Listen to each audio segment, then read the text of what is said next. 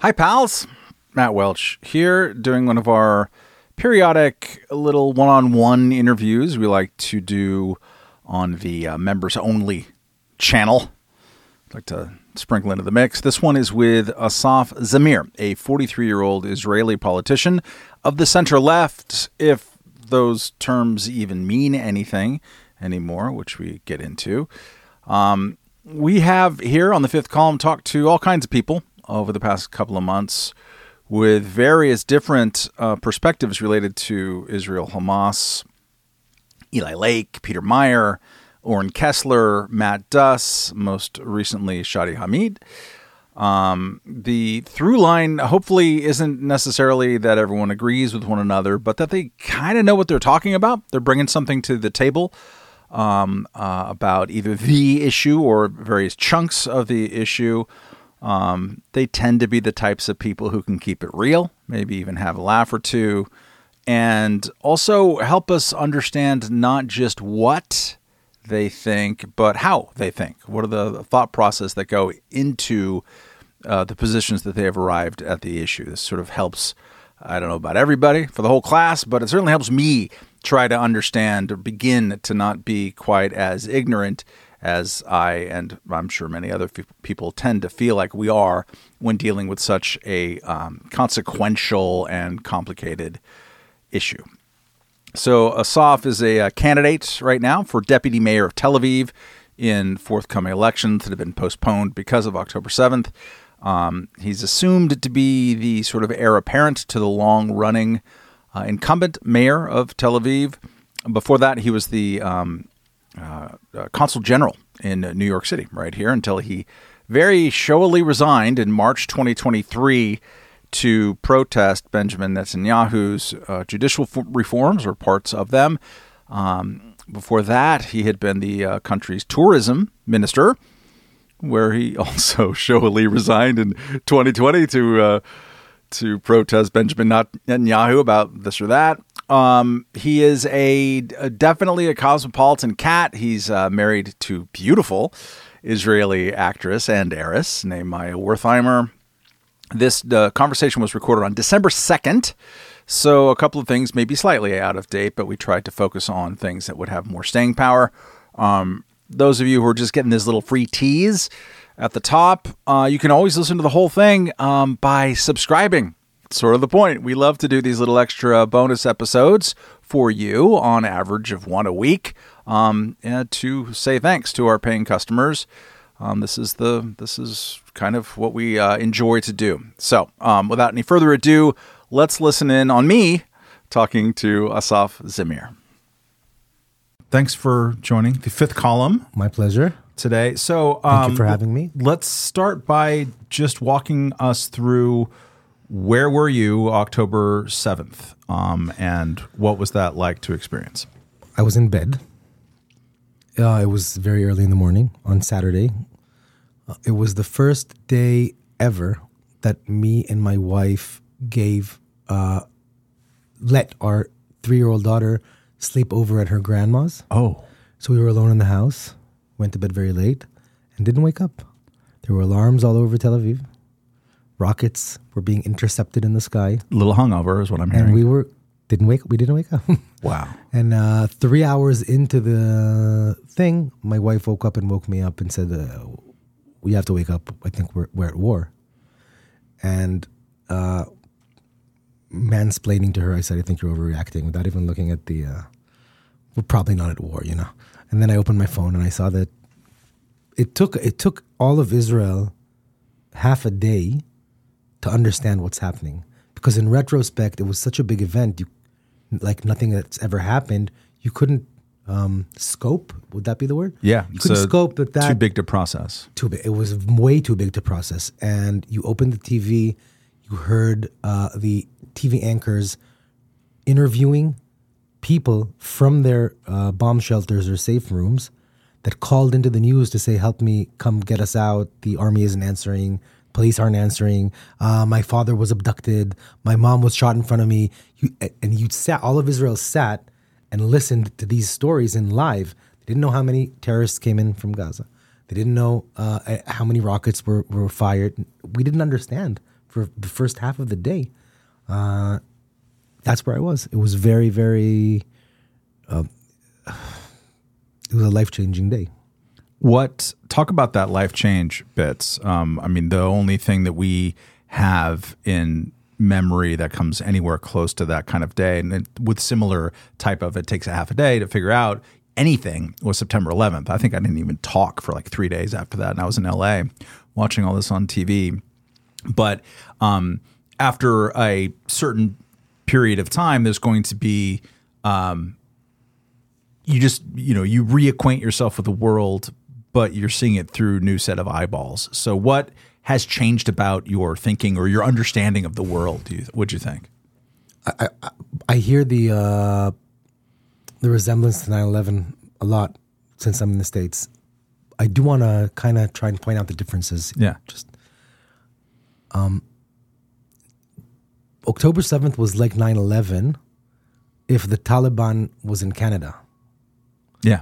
Uh, and the ongoing process after it was keeping them from doing it again coming back in from Canada to knock down more buildings altogether. That's one side. The second side is the the, the size. There's not one Israeli because there's not one Israeli that doesn't personally know someone that was kidnapped or murdered or raped. It's all become family stories because in proportions, I think 15 times bigger. And the third thing is, and the world is now learning that, is the cruelty. So everyone, this is not a terror attack we've been acquainted with, where there's a bomb, 20 people die, immediate death, and the the event is over. Yeah. This was multiple violent events that had a um, they had this cruelty to them that we've never encountered before. Because you read the doc, you read the stories and the testimonies and the sexual assault happening and the, the you know the, the, the Holocaust type stories of the kids and the parents and being and and uh, it, it was a sense of sadness, humiliation, fear, all together, and then going into war. So and and people continuously dying because of the war on Israeli soldiers. But Israeli soldiers is, is a word that people can't really picture. Most of them are me and you, have our own private life, and are reserved back in and drafted back in to become soldiers for this war that we didn't start. How come you're not in there? Why did you get I, exempt there? I'm, I'm, I'm too old, right. and I wasn't combat. I wasn't in combat because of my medical situation. And at a certain age, if you did things that weren't combat, uh, or you're not an officer, you're not called back. So you went to at least one kibbutz. I did. I went to Kfar Aza. Um, People asked me why. Why would you go? And I said, I'm going to be talking about this event. This is a pivotal point in Israeli history. I'm going to be talking about this a lot. I want to know to be able to say I was there. I saw how it looked. It was tragic. It was horrible, uh, and and to tell what I saw. I, we were there at a certain point. There was a rocket fired from Gaza. We were pushed into a safe room of a house of a family where we were standing in the kibbutz. When we were in that safe room, turned out uh, it was the, family that was all killed, two parents, three kids, in their house in that safe room. So you're standing in you're standing in, at a murder scene on their on their blood, where you can still yeah. smell uh, the death. And we had to wait there for a few few minutes until the danger was past. It was very um, it was surreal. You see things there that you thought in a Western democracy at 2023 would don't happen. They happen in movies. So we had a couple of a few days ago the publication or the release of the Jericho Wall document, right? The uh, that uh, Hamas had or uh, had prepared this, or mm. that the IDF was aware of this.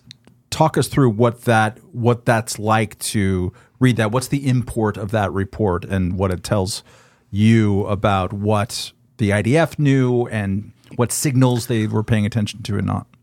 Me, uh, look for for background. I was a consul general of Israel in New York, and I resigned almost a year ago over the uh, judicial reform in Israel. I, I so disagreed with the government that I left this dream job I had in the middle of a, a life that I started here and went back to Israel.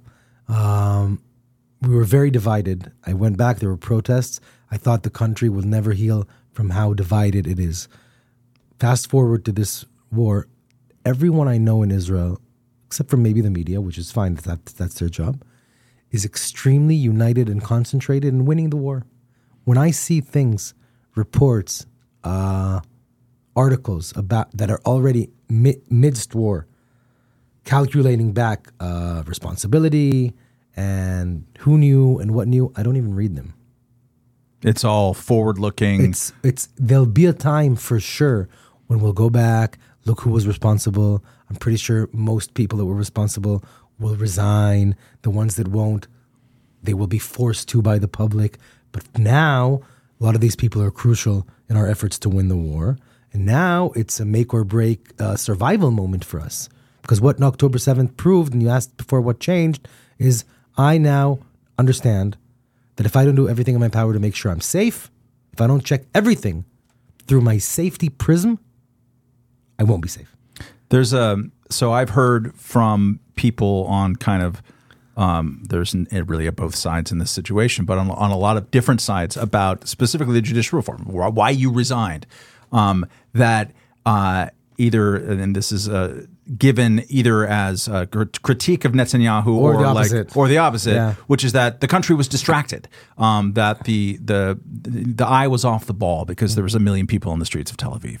Um, what's your response to that as a uh, as an interpretation? It doesn't justify uh, doesn't justify it, anything, but It it's it's, it's more like about was Israel ready, and did the, and did those protests um, uh, in whatever way uh, I think it's a, degrade the readiness? I think it's a legitimate claim to say that the divide in Israel and the the divide and the political situation in Israel made us look to our enemies uh, weaker at a certain point. Mm-hmm. No matter from whose side it came, they said this is an opportunity because they're dealing with internal stuff.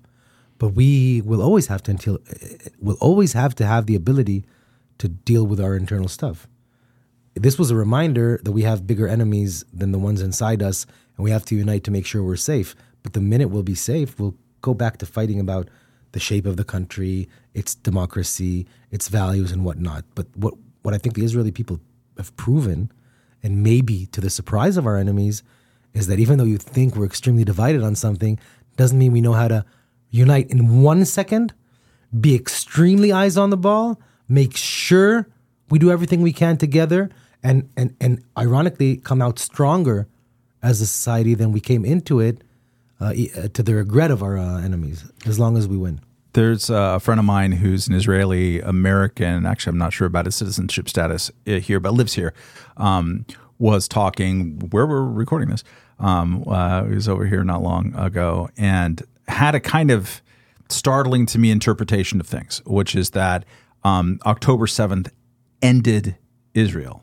Um, and the way that he put it, or the way he was thinking about it, is that the response showed to it, um, but the fact of it, and then the response to it showed that the parts of Israel that are supposed to be functional were not. Um, but the parts of Israel that on some other levels kind of matter, which is the society, in the exact same way that you just mentioned, like everyone did whatever they could and they filled in all of the gaps. Mm-hmm. But there are gaps there because Israel's kind of failing as a coherent state. Does that make any sense to you, that kind of way of looking at it? Yes. I don't, except for the first sentence, I don't think Israel ended on October 7th. I think it is has restarted. Mm-hmm. It didn't end. It restarted. It was a restart. They closed the button for a second. We re rebooted or whatever, and now it's a new version, new priorities, with, and it's a moment of clarity. Just like it's a moment of clarity for Jews in America. When I was consul general here, there were very prominent Jews that were extremely critical to the Israeli governmental policies to a point where you thought they were almost anti Israel. And it was interesting to look at them on October 7th because the same thing happened to them. They went from being critical, legitimately critical, to being extremely supportive of Israel, uh, not blinking when asked about what's happening in the region. And these are very, very important politicians in the United States. Uh, and they kind of reunited. So the same way they did, we did. It's a new era. It's a, a, a, I used to say, you know, there's a very thin line between anti-Zionism and anti-Semitism. If you keep telling me as a Jew, I don't have the right to exist in Israel, let me tell you something. That, that it come it, in a way, it comes from you hating Jews, And I used to be shut down. People people said, you know, they'd gaslight me and say, no, you know, we're not. We just have this problem with with the Palestinians. We we have Jewish friends. Blah blah blah blah blah blah blah. In two years, fast forward, we're at a point where people are bluntly saying, you don't have a right to exist. You don't have a right to exist there. You're all European colonialists. You're new to the region. You should leave. You're not indigenous. You have an apartheid, uh, genocidal regime. You started all the wars. There was no rape. You killed most people. And you know there was an Oakland City Council meeting this week. Did you see that? Yeah, I saw it. It's it's it's it's reached a point even to my to my content that you can't really be on the fence anymore. You have to decide if what happened in Oakland City Council this week is the truth and social justice or extremely crazy. And if it's extremely crazy, then you agree with me and and it's kind of shifting the support Israel's getting that it was harder for us to get before. So you feel like now the there is more support. For sure. Um, I, I saw when I was uh, doing. I think uh, I think we, we used to tell people, listen, if if we uh, don't guard ourselves, everyone around us wants to kill us, and that's why it's hard to make peace, and that's why we have to occupy the border between us and Gaza and make sure what goes in and what's out. And people would say you're you're just saying that because, and you didn't have proof to show them. And sadly, sadly, sadly, October seventh is like proof. It's like saying, look, we sat on the border of Gaza and we took our eyes off for eight hours, and this is what happened. I mean, hours. it it seems plausible to me. And again, I, or say preface every question with an assumption of my own vast ignorance on the on the topic, but um, people in Israel might well have undercounted that as well too. Like at some point, um, all right, impotent rockets will fly in, and occasionally they'll fall and land, and occasionally they will hurt or maim people. But for the most part, impotent rockets are flying from Gaza, and the Iron Dome takes care of most of it. This is probably, you know, they can't possibly have that much in terms of capability here. Like there must have been some kind of lulling uh, sense of sleep, even right there as you're living in close proximity to people who are pretty open about not appreciating your existence. Oh. It was a scandal. From an intelligence intelligence point of view, the feeling it gave Israelis that we are safe there, that the Hamas is deterred, that it will never try in the near future to do what it did, was a intelligence scandal in Israel. It was a leadership scandal in Israel. Everyone understands that. But that doesn't make the people that are involved in the scandal the bad guys. It makes that it's it's still Right. the terrorists or the bad guys. Still, uh, I grew up in the center left of Israel. I grew up in the peace camp. I'm a two state solution person. I, I want to live in peace with all of my neighbors. Uh, I was very, very pro the disengagement from Gaza. And I had right wing friends that said, You're crazy. Are you We still, leave- by the way, of that that move in retrospect, knowing what we know now? Of course not. I mean, knowing what we know now, giving up uh, people in living in Gaza, Jewish Jews living in Gaza, I think inevitably it's good that they're not. Okay, because if if you look at the far future, that needs to be a Palestinian entity, and they need to be able to self govern theoretically. But the fact that we militarily disengaged to a point where we have no control over what's happening in Gaza proved itself to be wrong because people like me that used to say, if we leave Gaza, give them this, let them self govern alone, this piece of land with all the world wanting to help them, with millions of dollars coming in from all over the world, they can potentially uplift the level of life there, the economy, the education system, and have an example of a place with amazing, uh, with amazing quality of life in the region for Arabs. And uh, if they do that, that is the the the cor- there's a corridor for peace. Okay, fast forward 17 years later, they took all that money, and now everyone knows you can't say I'm wrong. Spent it all on creating the biggest terror infrastructure underground in the history of the world in the most dense pop, densely populated place, and to use it only to target civilian people in Israel to kill them and abduct them and rape them and behead them. That's what happened. That's really what happened. You see people coming back from captivity now saying we were hid in the homes of UNRWA teachers. Those are the people that hit us. Uh, there was gas that came in uh, uh, in the condition it would be Un- UNRWA owned gas, and then UNRWA got the gas, and then two days later, UNRWA said the gas was stolen in Gaza from us, and that gas is used to fuel rocket. But it's proved already, and it sometimes uh, amazes me how even at a point where it's fully proved, still pe- people still don't believe, and um, or don't care. If you don't care and don't believe, even if you know the most important reporters went and checked by themselves, people sat down and saw the movie of October seventh and, and and reported on it. If if you're at that point, you still say it didn't happen or we deserve it or whatever. That's I'm allowed to call you an anti-Semite. I mean, I'm allowed to say you just you have a problem with Jews. There was a very popular tweet two days ago. Uh, in a few months, in a few days, 2.6 billion people will celebrate the birth of a Jew 2,000 years ago in Bethlehem.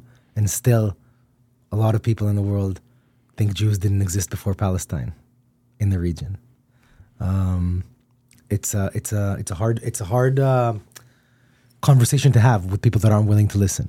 part of what you are describing about kind of you know the um, knowing what we know now, of course, is sort of you know, it was intolerable. The status quo on October sixth was actually intolerable. We learned, um, and I've been kind of trying to process that in a lot of different other areas, like the use of Gaza, the use of Lebanon um, as kind of uh, you know uh, vessel states Now Yemen also. uh, now Yemen also um, not fully fledged independent entities, self-governing entities on their own, but they're used for their proximity in large cases to Israel to harass and stuff. That that is in intolerable on some level, um, and should be thought, particularly by the people who live there. And, and I think that um, more people in Lebanon are are kind of coming around to that uh, point of view now. That that's just you.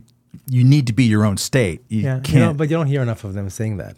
I'm sure you just don't. like you, just like you never hear uh, in the past few years, not weeks, one voice coming out of Gaza saying, you know, we're we're, we're the we're the center left of Gaza. We we're the peace camp of. You don't hear that. We we're the ones that think Israel is okay. We can live uh, alongside them. You know, you don't hear that in Yemen. You don't hear that in Iran. You don't hear that in well, it, it, it- mostly from fear, not not because they don't they don't exist, not because these people don't don't believe in that, but because their regimes they live under, even if they look pseudo democratic, are very oppressive.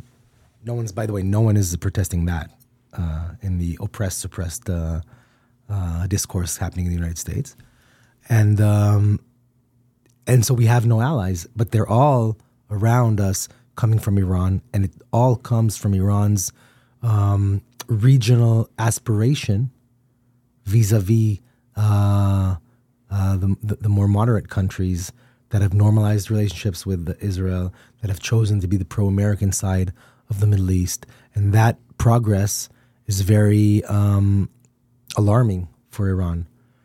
And all of this, I believe the not conspiracy. I believe the theory saying we have had some good years in making normalization uh, accords with UAE, Bahrain, Sudan, Morocco, and Saudi Arabia was on its way, and that uh, was too much for them.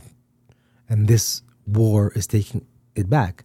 But by the way, I think their assessment of where the Arab countries would be on this war was a bit off, and I think they're very um, they were very surprised by that because I think they thought all of the Arab world would side by the Palestinians in this issue, and they haven't.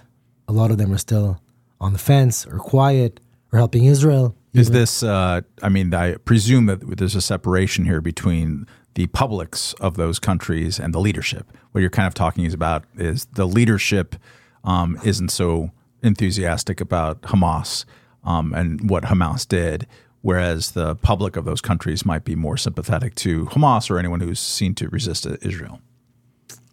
I haven't seen polls about the public. Yeah. I know we're not very popular in, in, in some of the public. I, Palestinian people are not very popular in the Arab world. Uh, Palestinian people are not accepted as refugees in the Arab world. There's not one Arab country that said, you know what, you're being bombed, come on over here. Palestinians share a border with Egypt. Egypt hasn't opened that border for their brother Palestinians. Neither has Lebanon. Neither has that nowhere. I think the only place in the world up till now that has offered them refugee status is Scotland or something like that. And uh, you know, People have to ask themselves why. I know the answer to that. Um, what are some of the ways? So, if October 6th status quo was intolerable in those senses, in those places, what, if any, are senses that the stuff that Israel can control itself, that governs itself, um, that those things are now kind of rendered, or some aspects look intolerable now looking back. Some, ex- whether it's you know, is is the West Bank as as it stands now, the settlements is that a tolerable condition going forward, um, given the geopolitics of the region? Let's put it the other way around. Up until October seventh, there was a large group of Israelis that said we have you know as long as the settlements are in the West Bank, it'll be very hard to form a Palestinian state. But now, what Hamas has uh, created is a bigger group of Israelis saying, you know, that if we leave the West Bank, it'll turn into Gaza. And if we leave the West Bank, that's 10 kilometers from Tel Aviv. Right. And they're, if they're going to start uh, digging under the West Bank and creating a terror infrastructure we won't have the ability to deal with, that's uh, that's a, a, direct threat on Ben Gurion Airport and on our airspace. And we always said we need we, we want peace, we want coexistence, and we need to check it through the prism of our security.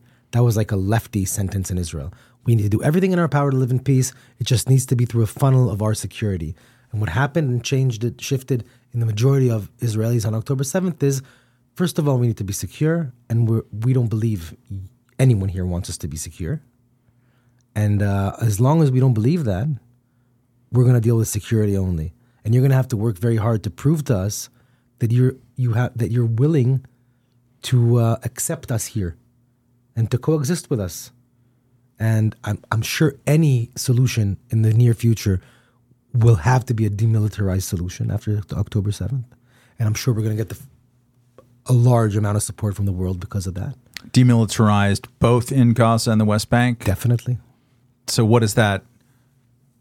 Demilitarized basically means you can have a police and self govern uh, violence in your region, but you can't have an army. Uh, you can't have an army. You can't have army presence on the border. You can't secure a border. Uh, we have to be able to control, uh, militarily speaking, your abilities. Because otherwise, we we understand your aspirations. Every poll shows that if there were re-elections in Gaza right now, Hamas would win the elections. Every poll shows there are re-elections in the West Bank right now, Hamas would win re-election. I think 70% of residents of Gaza justify October 7th. October 7th, I remind everyone listening, was a Holocaust type massacre. And they justify it. And these are our neighbors, 70% of. And it, the, you don't hear the opposite of them saying, listen, just leave us alone, like we say, and have your country and give us ours. And we, can, we don't have to be friends. We can stop trying to kill each other. We accept the fact that you guys are here. You accept the fact that we got we're, we're here. Even Netanyahu accepted that fact. In 2009, I think it was a Bar Ilan speech where he said two states. Arab leaders don't say that. That has to be now a condition for us to go forward because until that happens, we're all going to be very suspicious and on self defense all the time. All the time. That's how traumatic uh, that day was. Until, you know, God willing, we eliminate Hamas and there's a new, uh, also Hezbollah, and there's a new regional change and the new regional change starts leadership that is a bold leadership that we can do coexistence with. Our biggest um, uh, tragedy in that aspect, it's the Pal- Palestinians' tragedy as well, but it's their fault, is the lack of courageous leaders on their side. We've had throughout 75 years of Israel's existence amazing leaders and horrible leaders. The amazing leaders created possibilities for coexistence uh, and, and were willing to sacrifice and, and be bold. They've never had that. We've never been lucky to have an MBZ from the Emirates in Palestine saying, you know what? I don't care about what's happened up till now. let's make a deal, let's look forward, let's do so. Never.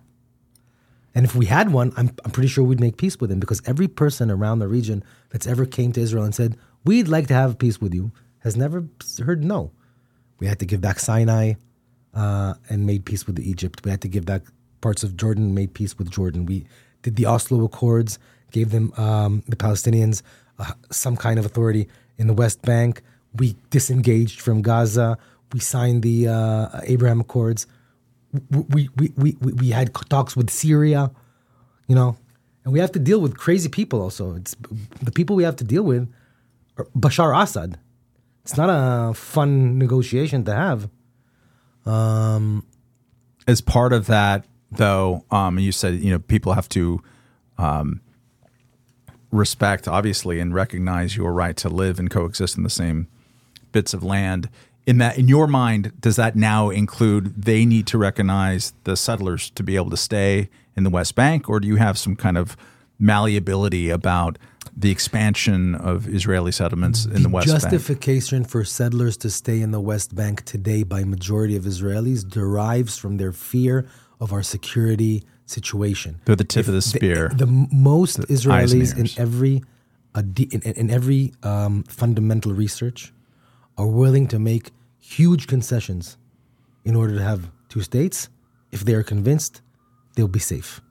The if they will convinced are, they'll be safe took a huge hit on October 7th. If you'd asked before October 7th, most of the Israelis would, you know, be willing to take out most you know, there are three areas where everyone agrees the settlements are too big already. They have to stay there. We can give land in, in, in, in return for that land, but generally take out all the other settlements. That was the mainstream idea in Israel, and it even had a majority, not a huge majority, but a majority. Today, the Palestinians would have to prove how, how we'd be safe without presence there after what happened in uh, Gaza. That's now, but we're mid, middle of war. So we have to finish this war. I can come back to the podcast and tell you how it ended and what. the. I'm not going to let you sleep on you just threw Hezbollah in, into the war too. I haven't heard that one as an explicit war aim yet. Left of center. Uh, you haven't heard it? uh, no, I mean unless I'm missing. I haven't. I mean the aim of the war is to remove Hamas. I was um, in- and I- I was in- provide security, but I was in the north of Israel two weeks ago in Shlomi and Chanita. Everyone that lives there left. There's Yeah. just a few soldiers. It it's looks like like, ten a scene- thousand people or so, or, or more, more, or a hundred It maybe. something like that. Yeah. It looks like a scene from Platoon, and Hezbollah are shooting rockets. Every five minutes, you hear a boom, and it lands in the mountains. And the mountains are forest mountains, and there are fires, and no one is going to go live ba- back there to live without a solution. Now, there's a UN resolution from a long time ago, one seven zero one, that deems Hezbollah can't come closer than I think 40 kilometers from the border. If if they move back, there won't be a war. But if they stay on the border and keep fighting, I think it's in Israel's interest, just like Hamas, to make sure they don't have the ability to do what Hamas did because the got aspiration. hundred thousand rockets, dude. I know, I know, I know. I'm not saying the price isn't won't be high. I'm just saying that you know it was a reminder to everyone that we have an existential threat, not just from we have one from Gaza, we have one from the West Bank, we have one from uh, the north because they're all. You said they're proxies. They're all proxies. They all have the same aspirations. They have different abilities, uh, militarily speaking, military abilities. But it doesn't matter. We need to make sure we do it. We do what we can. Uh, we also need to see what the world will go along with. It's it's something we need to take into consideration up to a certain point. But yeah, even if it's not spoken, that is one of Israel's uh, war goals to make sure the north is also safe. Right. The North is safe. Is Sounds better. uh, well, no. I mean, it's just it's it's slightly less ambitious than removing Hezbollah. I agree. I don't. But I. would- But you know, Hezbollah, I think, and America thinks, is a terror organization, full blown terror Uh, organization. yeah, it's, you're not bearing the lead there. I think people are. and and and they're a terror organization that live exclusively on our border. And we're a traumatized country now that it's gonna and it's gonna be very hard for us to cope with that existence. And I know it's a big it's a big goal, but I'm sure in the heart of every Israeli, that's a goal.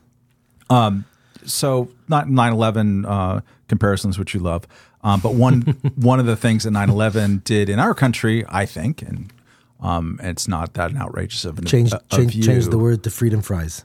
That freedom didn't stick, fries as someone with a French wife. That was uh, that was pretty funny uh, to live through. I once had um, true story in uh, Silver Lake, California, which is not a hotbed of like anti-French xenophobia. we put up uh, an American flag and a French flag during the, the middle of the, all that kind of thing because we were a French American household. Um, old shitty like wooden bungalow house that we lived in, and someone set fire to the to the French uh, flag. They're like not having it in like 98% Democratic Silver Lake. It was a rough time. But as part of that, like, you know, we invaded Iraq because of 9 11, even though that was a non sequitur, but more or less. Um, so, like, our sense of what we needed to do to make sure that that trauma didn't happen again turned out to be, um, from my point of view and a lot of other people's point of view, um, uh, a drastic overreach uh, destabilizing stuff and also changing some of the ways that we govern ourselves in America became much more of a, I mean, you know, uh, more than we started from as a, like a police state, you know, TSA bullshit, whatever else. Um, are you worried about that as an Israel? Is Israel worried about that? Or is there any sense of like, hey guys, are we, we're not going to like get weird and make some really bad decisions here and become, you know, people we who- don't have uh, Israel and America are allies, have shared values, shared interests, but we're not the same country. Yeah. We're a very small country. We're very, very small. Our aspirations are solely to be left alone. America is the leader of the free world, or aspires to be, or should be, shouldn't be, depends on your politics. But for a certain point of in time, leader of the free world, leading Western democracies in an era you wouldn't think that is right what would happen, but it is in an era where the idea of a democracy is not uh, given, and its uh, enemies are not democracies, and in many aspects that gives them an upper hand in the fight against America. America has an interest; it's a true interest in strengthening democracies against theocracies, and that conducts their decisions. They make them right, they make them wrong. I'm not even going into the decision about Iraq. I do know the fight in Mosul. No one was protesting here about. No one was asked. No one, no one was demanding a ceasefire in Mosul. Even in whatever, whatever was there. They didn't close down the Manhattan Bridge They 100 ruin- yards from here, They as they did They didn't the other day. ruin Christmas in Rockefeller Center No. and take out American flags. Yeah. And a lot of innocent people died in Mosul Yeah. Right? But when it's Jews, it's different. Uh, I'm not afraid we make what we will think is a mistake because we, are, again, we because we're on the defense and because we live in that neighborhood. It's very different deciding the political debate here about what is America's role in the world. Do we need to go to the other side of the world to fight fights to make sure democracy and our interests, oil, not oil, Russia, China, whatever? That's one debate. Do I need to make sure people around me that all want to kill me uh, feel I'm strong enough to defend myself? Is a totally different mindset. Uh, everything I've seen up till now was justified, not just justified. I say with one hand behind our back. People talk about ceasefire and the bombardment and innocent people being killed, which is horrible. Innocent people being killed is horrible. Most Israelis don't want any innocent person being killed, ever. But every country, if another country makes you choose between defending your innocent people to their innocent people, every life wanting country goes first to defend their people. That's the that's the job of the country. That's the that's their basic most. It's like the most basic thing a municipality does is clean the streets, even though they do festivals and whatnot. Wait, you were in New York, so you know that's not true. It's their job. It's, it's, it's, it's, their job. It's what it's what they're here for. Yeah. Whether they do it or not, the country is here to create security for everyone together, for everyone to be able to live, and we're at the point where our people aren't secure. And if this, if, if we wanted to end this war, regardless of civilian casualties on the other side, it would end in three days. And if this war was happening with any other two countries in the world, probably wouldn't see any any demonstrations here or any la- uh, uh, uh, lashback. How do you say Backlash. backlash uh, from the progressive left because I've seen a million, you know, and if and the the the sexual violence, sexual violence in Ukraine was automatically condemned by the UN. Sexually, sexual violence in Boko Haram was automatically condemned by the UN. Sexual violence in Israel, the UN said we need to establish a committee to investigate if it I- happened. I, think they finally tweeted against it today, if I I'm didn't if that. not mistaken. So Then like edit, the edit this out then because I want to sound smart. No, no, no, no. I mean, actually, that's uh, uh, and and like it was in, in a, a lot of uh, mealy mouth uh, language. We'll talk about that that a little bit more. That sort of you know the one hand tied around the back. This is the Israeli relationship with the United States is paramount. It's very it's huge, and this is something that you dealt with when you were consul general Mm-hmm. here in New York City, in the biggest Jewish city in the world, right? Yep, yep, yep. um, and a place that has incredible range of opinions about Israel from peop from Jewish people who live here and non-Jewish people alike, um, and uh, and who come from all kinds of different points of view. You once said in an interview something along the lines of like you feared that you that Israel was beginning to lose the U.S. a little bit in terms of public. Um, do you fear that less or more today? How does it? I feel I feel that less on a short term right. scale because Hamas in a uh, you know I'm saying this ironically but Hamas did a big favor by reminding people that we're trying to gaslight and say no you know that no we, we want to annihilate Jews we want to kill all the Jews you shouldn't live here we're going to keep on trying to kill you as long as we're here that made it very hard for people here to say uh, it's a balanced situation so short term that's the support you see Jews are united senior politicians united for, towards Israel. There was a resolution in Congress this week went pa- past 411 to 1, right? That's very one sided. Short term, I'm, I'm, I'm, I'm, I'm more secure now than I was two months ago. Uh, long term, when the generation that is now 18 to 22, 23 years old, when they will be uh, in position to make decisions, uh, I'm more worried. Those poll numbers are brutal. because ignorance is huge and because they are self-educating themselves in different ways than me and you did and it's most a lot of young people in israel in america uh, are educate themselves about foreign policy or about many issues through social media and not through the news. They don't watch cnn and social media is built with an algorithm to in a way that you only see a certain prism of what interests you and uh, there's no editors on it uh, there's no uh, accountability on it, and uh, people are saying crazy things, and it's it's become and, and and the biggest platform for the younger people is TikTok, which is also Chinese and is proven on every major research you see to be um, a kind of censor for things it doesn't like. You know this? Yeah, educate me. if you look at TikTok uh, versus Instagram on the uh, issue of cats, there are uh, two times more impressions or cats hashtags on Instagram than on Twitter. Okay, On Twitter or TikTok. on mean? TikTok, I. Yeah. on TikTok. Sorry, on TikTok. If if it's sandwiches, two times more. Okay. Every almost everything is two times more. If it's Palestinians and Israelis, it's four times more on TikTok. Uh, if it's anti, um, t- if it's pro Taiwan stuff, it's uh, uh, the times. Um, if it's a, a general uh, criticism towards Chinese government, it's almost non-existent. And it, you see everything is um, of a certain proportion between TikTok and other uh, platforms. And when it has a political agenda that's relevant for the Chinese, they it's proven in numbers that it differs very much. How? Why? That was never proven. Um, I can send you the the, the research. It's Yeah, it sounds very, fascinating. It's very very interesting and very very troubling. And that's the number one growing social network where young people in America are getting their news from.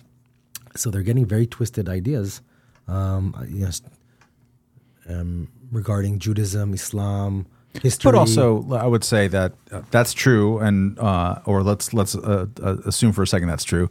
Um, but the mainstream, I think, of democratic foreign policy circles um, over the last 15, 20 years has moved in a direction of uh, to use a horrible verb, uh, centering um, the Israeli Palestinian conflict as, as a root of a lot of the trouble um, in the Middle East. And, um, and there's a generalized view, maybe that's been challenged now since October 7th, but that the U.S. is tilting too much on the Israel side. They don't understand that Arab countries are uh, they hate the occupation of the West Bank, and they feel like this needs to be resolved. Um, and this is why Joe Biden is meeting with half of his, you know, staffers to try to like Yeah. buck them up. Well, the Um, problem with staffers, th- th- they're it's like a funnel. Okay, the sen- the more senior you become as a staffer, the more open, the more um, uh, uh, sh- sorry, the more senior you become, the more opportunities you have to try and shift policy, right. and that's when you learn firsthand. You kind of grasp reality vis-a-vis ideals. And then the, the smaller the funnel, the more pro-Israel people become, because they've they don't. Everyone should be pro-peace and pro-self-determination. And o- occupation is a horrible word, and limiting the rights of others is a horrible thing in 2023. If you don't feel that generally, something's wrong with you. But if you dive into it and you try to change it, and you learn that the reason it's not changing isn't the Israelis, then then you become a bit more uh, uh, critical to that approach. If you look at the uh, opportunities Israel had and the opportunities the Palestinian Authority had to create peace, end occupation, whatnot, m- more times than less, Israel has been initiating, and the Palestinians haven't lost a chance to lose a chance to, to do it. And then the retaliation is always stronger. It becomes harder and harder to to convince people in Israel that it's possible when you give people when you try. You know, Ehud Barak offered ninety eight percent, everything. Uh, presidents flew in here and out all the time, and it's also legitimate for these staffers that have been um, that have lived throughout years of just Netanyahu and his policy to say, listen, this government, this specific government, or this specific prime minister, they're not going in the in the path. They're not moving in the path. Yeah, and each new government seems a little bit more extremist in certain ways than the previous one. No, but I got to tell you something. Between them, the government that sent me over here was a left leaning uh, change government with a very diverse government with an Arab fraction sitting in that government. Uh, and, and, and nothing else barged moved on the Palestinian side. It wasn't better. That, that, that's, that, that's a fact. And now, if you go into it and you say, guys, do you think in a State Department, uh, Israel and Palestine should ex- coexist next to each other uh, as two separate states? Most people will say yes. But when you say, uh, do you think Israel has a right to be one of those states? All of them will say yes. And when the Palestinians challenge that and say, we don't think you should be here, then that, that they need to make a choice. They can't be on the fence anymore.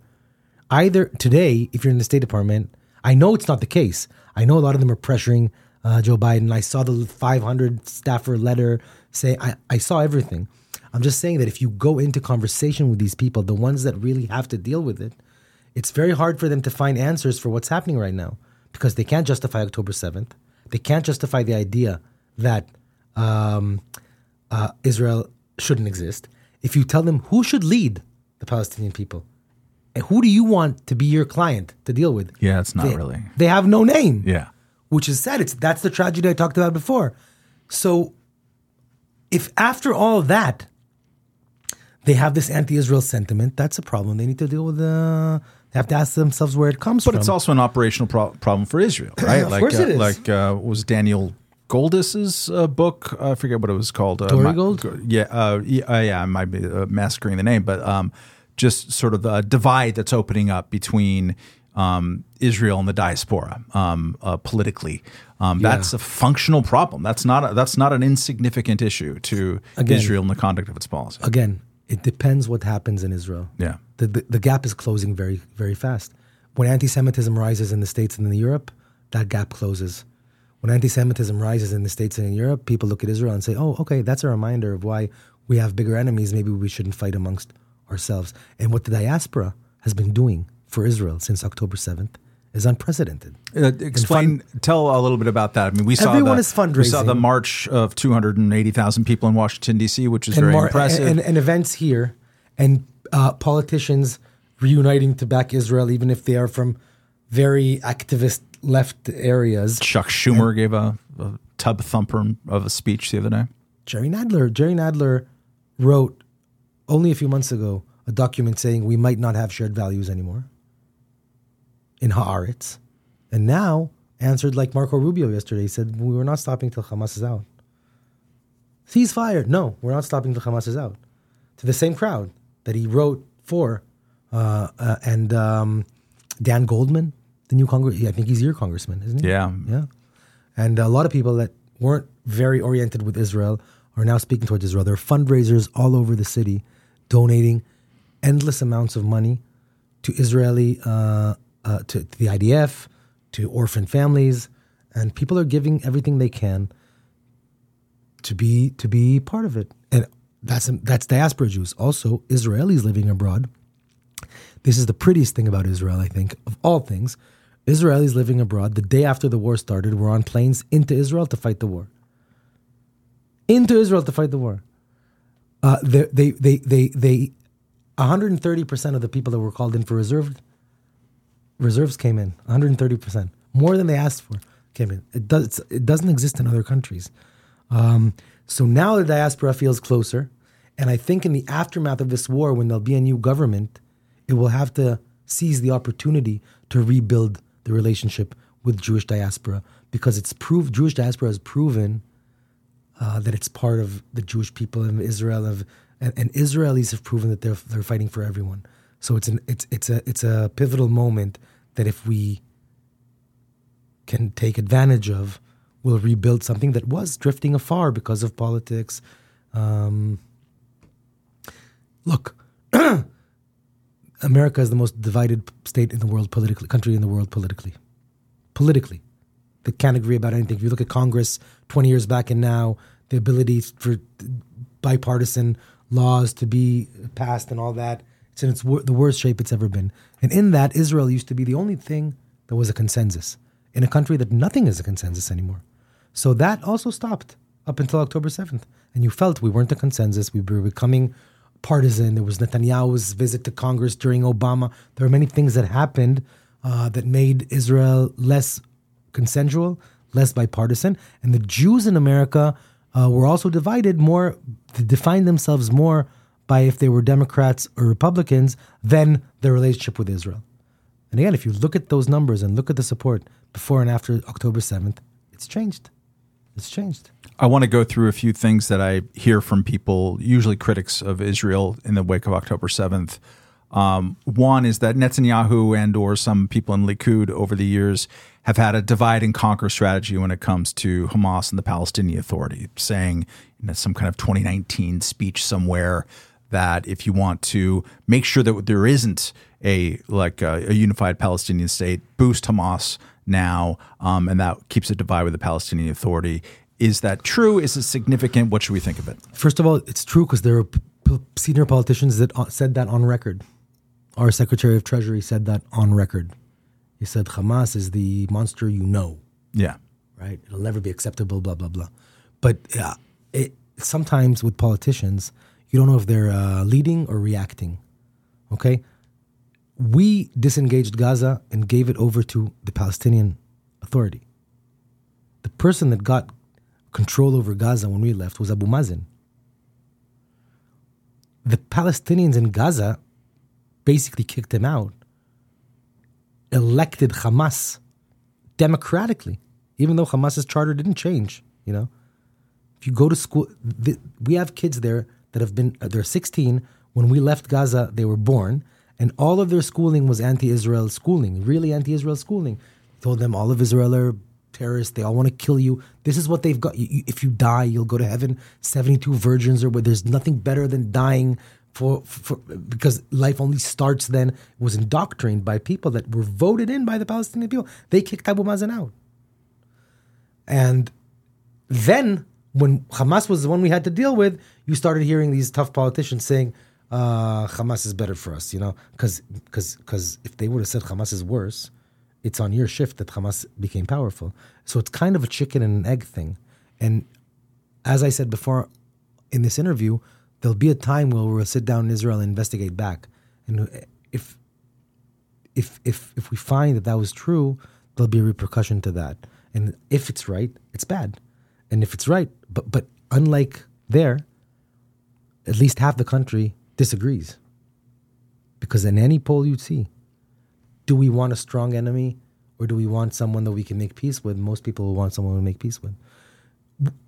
Am I sure politicians throughout time made these calculations? The right wing politicians in Israel saying, listen, I need them to be because otherwise I'll be forced into doing things that. Uh, yes.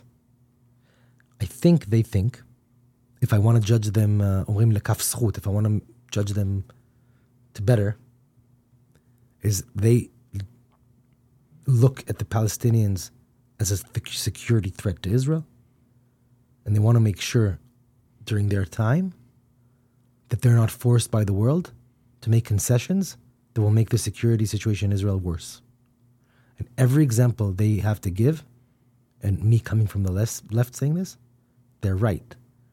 Because Oslo didn't make it better, and I was a huge fan of Oslo in an aspect that made it worse, and the disengagement didn't make it better in an aspect that made it worse. And if they strengthened Hamas, they created a monster. And if they wouldn't have strengthened it, I w- I don't know what would have happened. The whole course of history would have been different, for better or for worse. It hasn't changed me to a point where I don't want a two state solution. It hasn't changed me to a point where I don't believe that in the long run, I want to live in peace side by side and everyone around me should have freedom to live however they want. But I'm, I'm more skeptical as that they, as a group, want it than I have been. Um, I think that words like uh, open air prison and uh, apartheid, especially when applied to Gaza, are silly um, and inaccurate. Um, the smarter critique that I've seen people make, or at least one that I don't know the answer to, so I'm interested to ask you, is that um, yes, uh, Israel, like Egypt, uh, engaged in a blockade uh, over Gaza. It's what happens when you kidnap your neighbor's citizens and fire rockets at them and launch various wars. Um, but also that Israel uh, kind of deliberately put the squeeze on water, on power, on the ability to do agriculture and fishing um, things that are of sort of common regional land use types of questions. What's the veracity of that? Why do you think? What's the claim? Why did Israel put the squeeze on water? Yeah, or, or like they I'm put asking. they put so much uh, squeeze on it that it made it uh, impossible for Gaza to be self sufficient economically. Any time in history, the security situation in Gaza was safer for Israelis, there were less restrictions. That's it. At the peak of it, tens of thousands of Palestinians exited Gaza every day to work in Israel. Including some people who went to these kibbutzim and. To work in Israel. Yeah. Every day. The tragedy is that it hasn't developed more. But I promise you, if the last 17 years from Gaza were Palestinians trying to make Gaza a better place to live in, there would be agriculture, there would be water, there would be an airport because there was an airport. When when we left Gaza, there was an airport in Gaza. They built an airport. It was an international airport. It was called Air Palestine, and uh, there were items on economic news. Are Israelis going to leave El Al because Air Palestine is going to be cheaper? And then the first, and we had to bombard that airport because I think a few months later they started firing rockets at Israel. And we said we can't have people land there and give them supplies because they're using them to. But they had the chance. It, every time we could, they were given the chance to start a new civil life. And it's no one asked them, why didn't you do that? But the true answer is they were led by people that don't want to live in Gaza. That's not their thing. They want to die as martyrs and they want to kill Jews. And it comes from a very fundamentalist uh, religious place. And the tragedy is that the majority that I'm sure exists of people that just want to work, make more money, live a normal life are, are inner, internally oppressed. In many Arab countries, by the way, by by by by dic- dictatorships or regimes that are um, bad, and we happen to to live by one of them. It's not an open air prison, and it had all the abilities. And uh, as you said, the, the, when we opened the gate, look what happened. And they have a border to uh, to Egypt, which is also not opening it. There are reasons.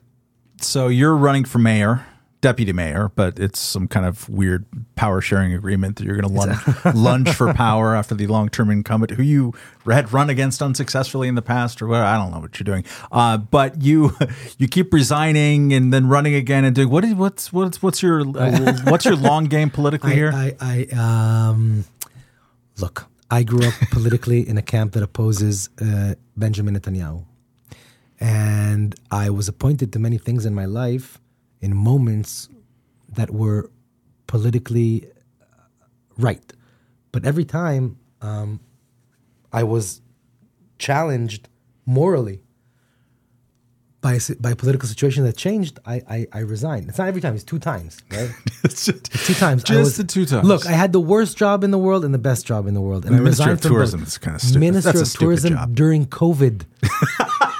it's Minister of Tourism Yeah, during can- COVID. yeah. when all the airports were closed, no one was flying anywhere, and the industry was falling apart. And I still did that, and I still worked hard until the point where I thought we had to dismantle the Netanyahu government, and my colleagues didn't agree with me. The second job, Consul General of Israel to New York, is an extremely uh, uh, desired Yeah, posting. You messed up there. and no, I didn't. I Come on. didn't because because I you represent the government, and I I, I want to see. I always want to see look in the mirror and say I like the person I'm looking at. And the government that appointed me changed, and the other government, I, I even said I'll, I'll work with them, no problem. But then they they started judicial overhaul. All of my friends were in the streets protesting. There was a true fear of what Israel was going to be, and I had to represent that government in events in New York. And I'd be asked, "What do you think about what's happening?" And I had a choice to say, "I think it's look." I had a messaging board. Uh, I think it's fine. You don't understand, or to say what I believed, and I can't not say what I believe, even if it means I have to give up the driver, the security guards, the big apartment in Soho. That was a good apartment. Cocktails. That was a great apartment. The the events, the media, the glamour, the fun, the steaks, the burgers, the, the shuls, the the candle lightings, the Hanukkah candle lightings, everything. I came for four years. I loved every second of it. I felt I was doing true Zionism in America at a point where uh, people were it, were needing needing a reminder of uh, of of the relationship, and I also uh, harvested serious relationships here, and I felt I, I felt I did a good job. I didn't want to leave, but I'm not you know, but I, but I'm but I'm happy to be at a point where I had important uh, roles that I was never afraid to leave for my mothers, and I'm sure I'll, I'll I'm sure I'll have them again in the future. I'm just uh, hope it'll be in a country that's more united with stronger government, and um, And let's face it, one of the, you know, main jobs available to a left of center Israeli politician right now is mayor of Tel Aviv or deputy mayor of Tel Aviv. Hey, there's a safe. I don't think anyone right now in Israel feels left of center. By Yeah. the way, I think I, I think people feel uh, we're defending ourselves in a war, and we're all together, and we all feel the same. Basically, it's uh, it's very different. You have a luxury when everything is safe to fight about details and things, but when it's not, those political definitions let become less and less important. I think. Um, we'll, we'll uh, set you free uh, here after this, but um, what are you um, what are you worried about the most uh, in the in the short term with all this, and uh, and do you see any reason to think that your long professed desire for a two state solution has a possibility of happening? short term, the thing I, I worry about most is that we still have 130 hostages in Gaza. Um, I, 240 people were abducted. I don't, I don't remember something like that. You know, sitting in bed, kids, parents, grandparents, pulled out of bed into Gaza. And the stories coming out of there from some of the hostages that were released are horrific stories.